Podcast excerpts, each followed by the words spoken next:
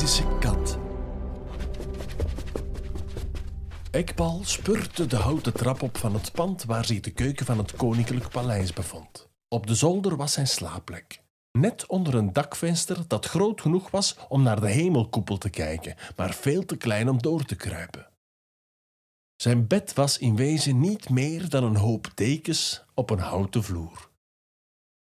Uit de kieren van het houtwerk kropen s'nachts de muizen om Ekbal te pesten. Maar niet voor lang meer. In een kartonnen doos zat de oplossing.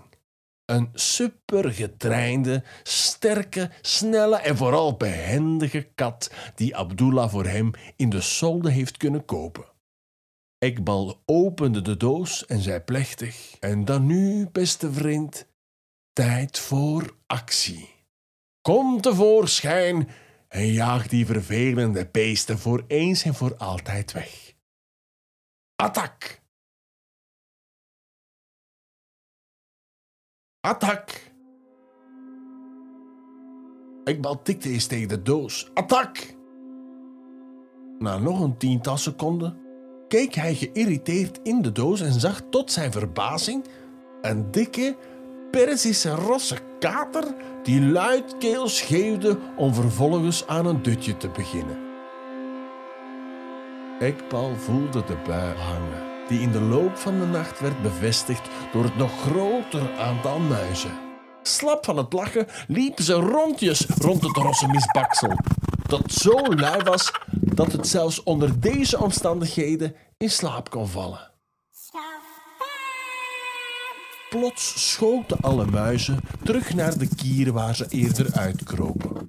Ze verzamelden zich in een grote holte onder de keldervloer, die ze zelf uitgegraven hadden in de loop der jaren.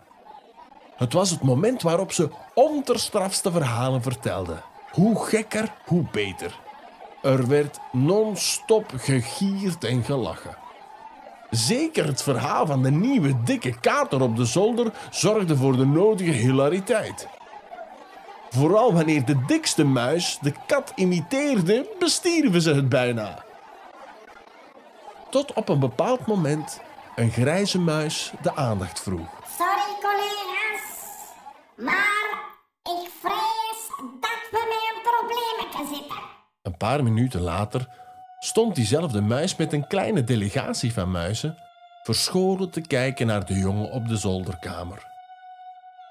Hij huilde. Het verdriet kwam van zeer diep, dat kon je zo horen.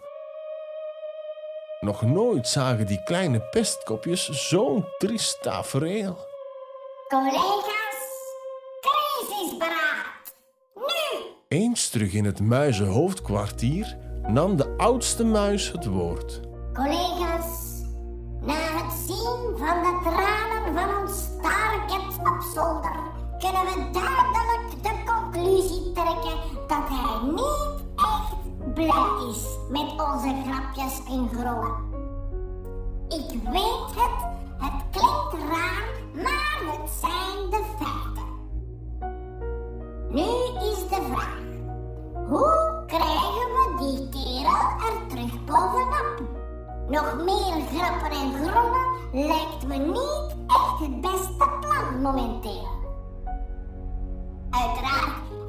Er reeds lang over nagedacht. Het enige wat wij kunnen doen, is doen alsof we bang zijn voor die kat. Alle muizen schoten in de lachbui van hun leven. Collega's, collega's, beheers u in hemelsnaam. Blijf professioneel. Die jongen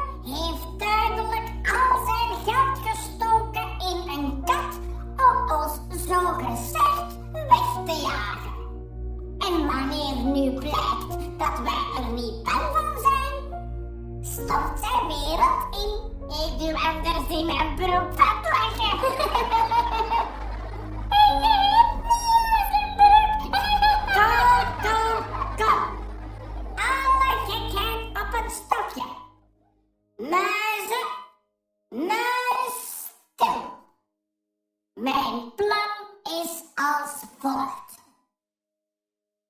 Ekbal droogde zijn tranen toen hij zijn tante in zijn hoofd hoorde zeggen.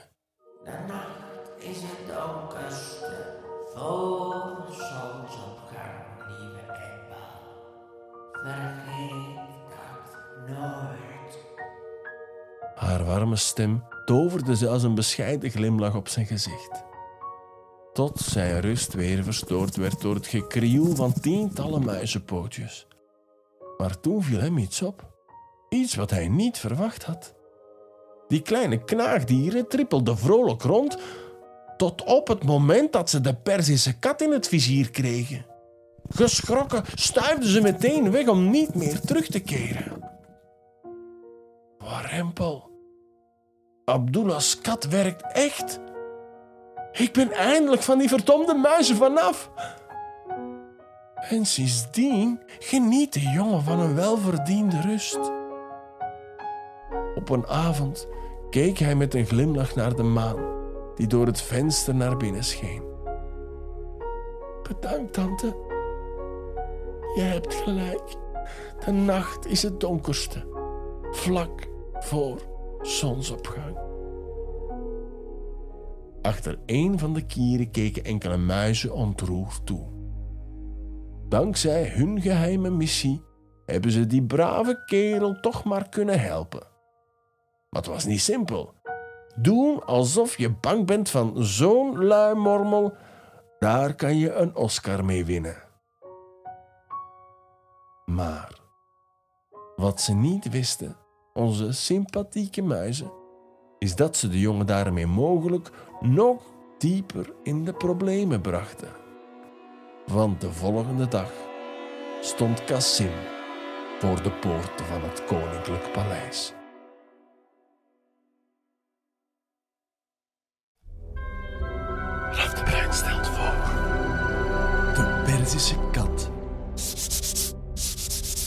Terwijl Ekbal aan het vroeten en zweten was in het kookfornuis, vroeg in de ochtend, merkte hij een plotse sfeerwisseling.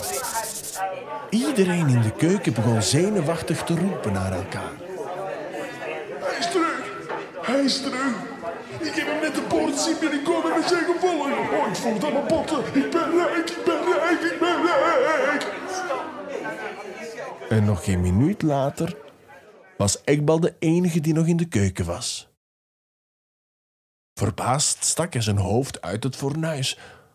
Wat is hier gaande?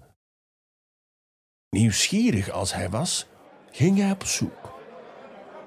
Hij trof iedereen aan op het koninklijke binnenplein. En met iedereen bedoel ik ook iedereen.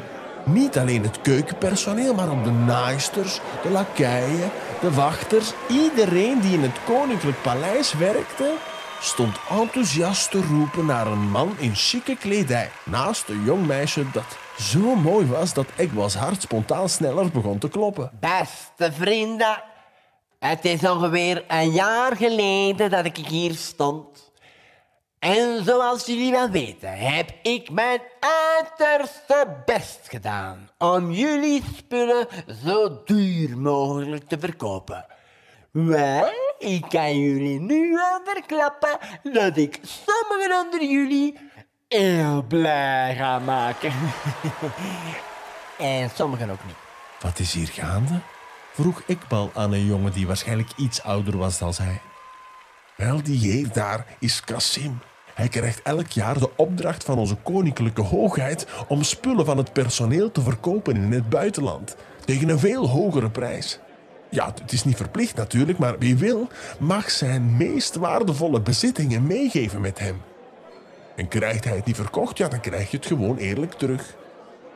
Op die manier krijgen we allemaal de kans van onze majesteit om een beetje rijker te worden. Maar dan moet je natuurlijk wel iets hebben om mee te geven. Dat laatste zei hij eerder spottend. Wat zou een kereltje als Ekbal nu kunnen meegeven? Wat volgde was een tafereel waar elk personeelslid werd afgeroepen om al dan niet zijn of haar prijs in ontvangst te nemen. Er werd gejuicht, er werd gemopperd, er werd geapplaudisseerd, uren aan een stuk. Vanavond kunnen jullie opnieuw waardevolle bezittingen met mij meegeven. Ik zweer het op het hoofd van onze majesteit dat ik alles met de grootste zorg zal behandelen en trachten te verkopen. Wie weet, word jij de nieuwe miljonair! Applaus! Die avond stond iedereen in de rij. Sommigen hadden juwelen bij zich, anderen een lelijk schilderij. Ja, er waren zelfs die gebruikte kledingstukken durfden afgeven. Cassim nam alles met evenveel respect aan en liet het papierwerk over aan zijn handlangers. Ekbal echter zat triest weer in zijn fornuis te schrobben en te poetsen. Van de chef-kok kreeg hij geen toestemming om die taak over te slaan. Wat had hij trouwens te geven aan Cassim? Niks. Of toch? Zijn kat. Die magische kat die hij had gekregen van Abdullah. Ja. Met volle moed begon hij het fornuis met dubbele kracht en snelheid schoon te maken. Hij spurte uiteindelijk naar boven, pakte de luie kat die amper omkeek van de bruske inval. Jij, mijn lieve vriend, jij gaat mij rijk maken. Verdrijf de muizen zoals je dat hier doet. En ik ben terug bij mijn lieve tante. Hij stak het logge geval terug in dezelfde doos en spurte naar het binnenplein. Terzelfder tijd riep Cassim. Heeft er nog iemand iets aan te geven? Nee? Eenmaal? Andermaal?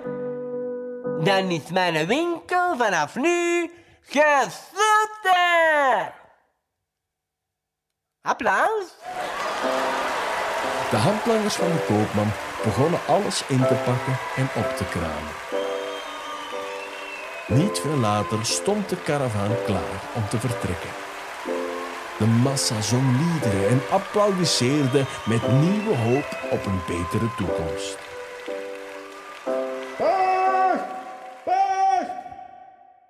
Het werd plots muisstil. Wat was er in hemelsnaam gaande?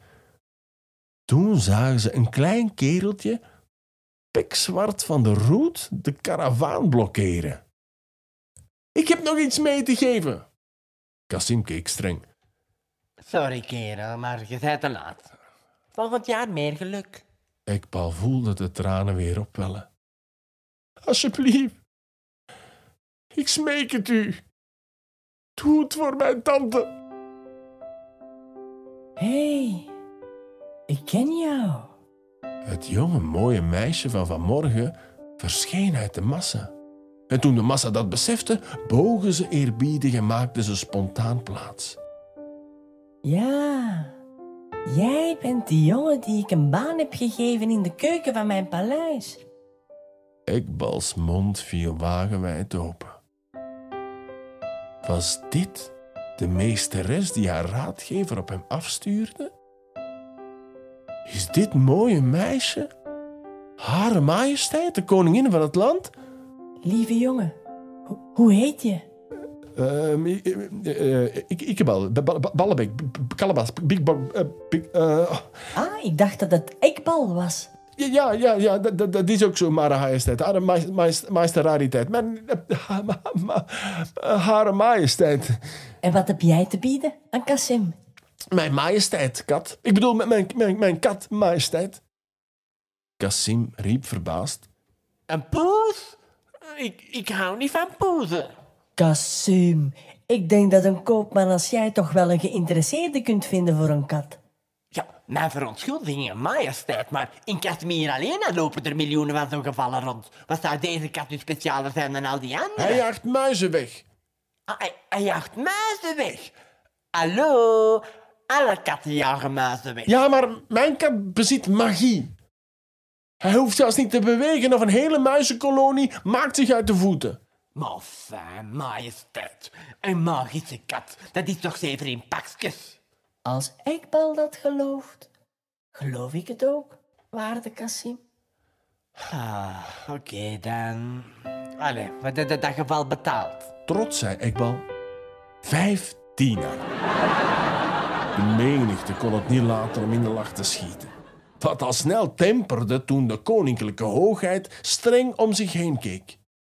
Kasim, jij neemt die kat mee en probeert het te verkopen tegen een hogere prijs dan vijf dinar. Zoals u wilt, majesteit. Dag vonken geven.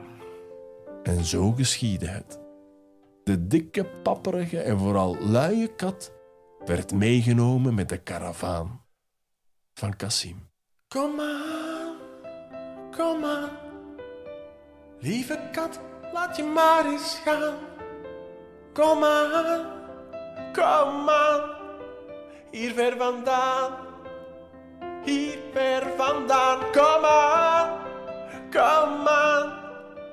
Laat me terug naar mijn tante gaan. Dat is het enige wat ik wens. Maak van mij een gelukkig Kom aan, kom aan. Ik zie mijn tante in de verte staan. Kom aan, kom aan.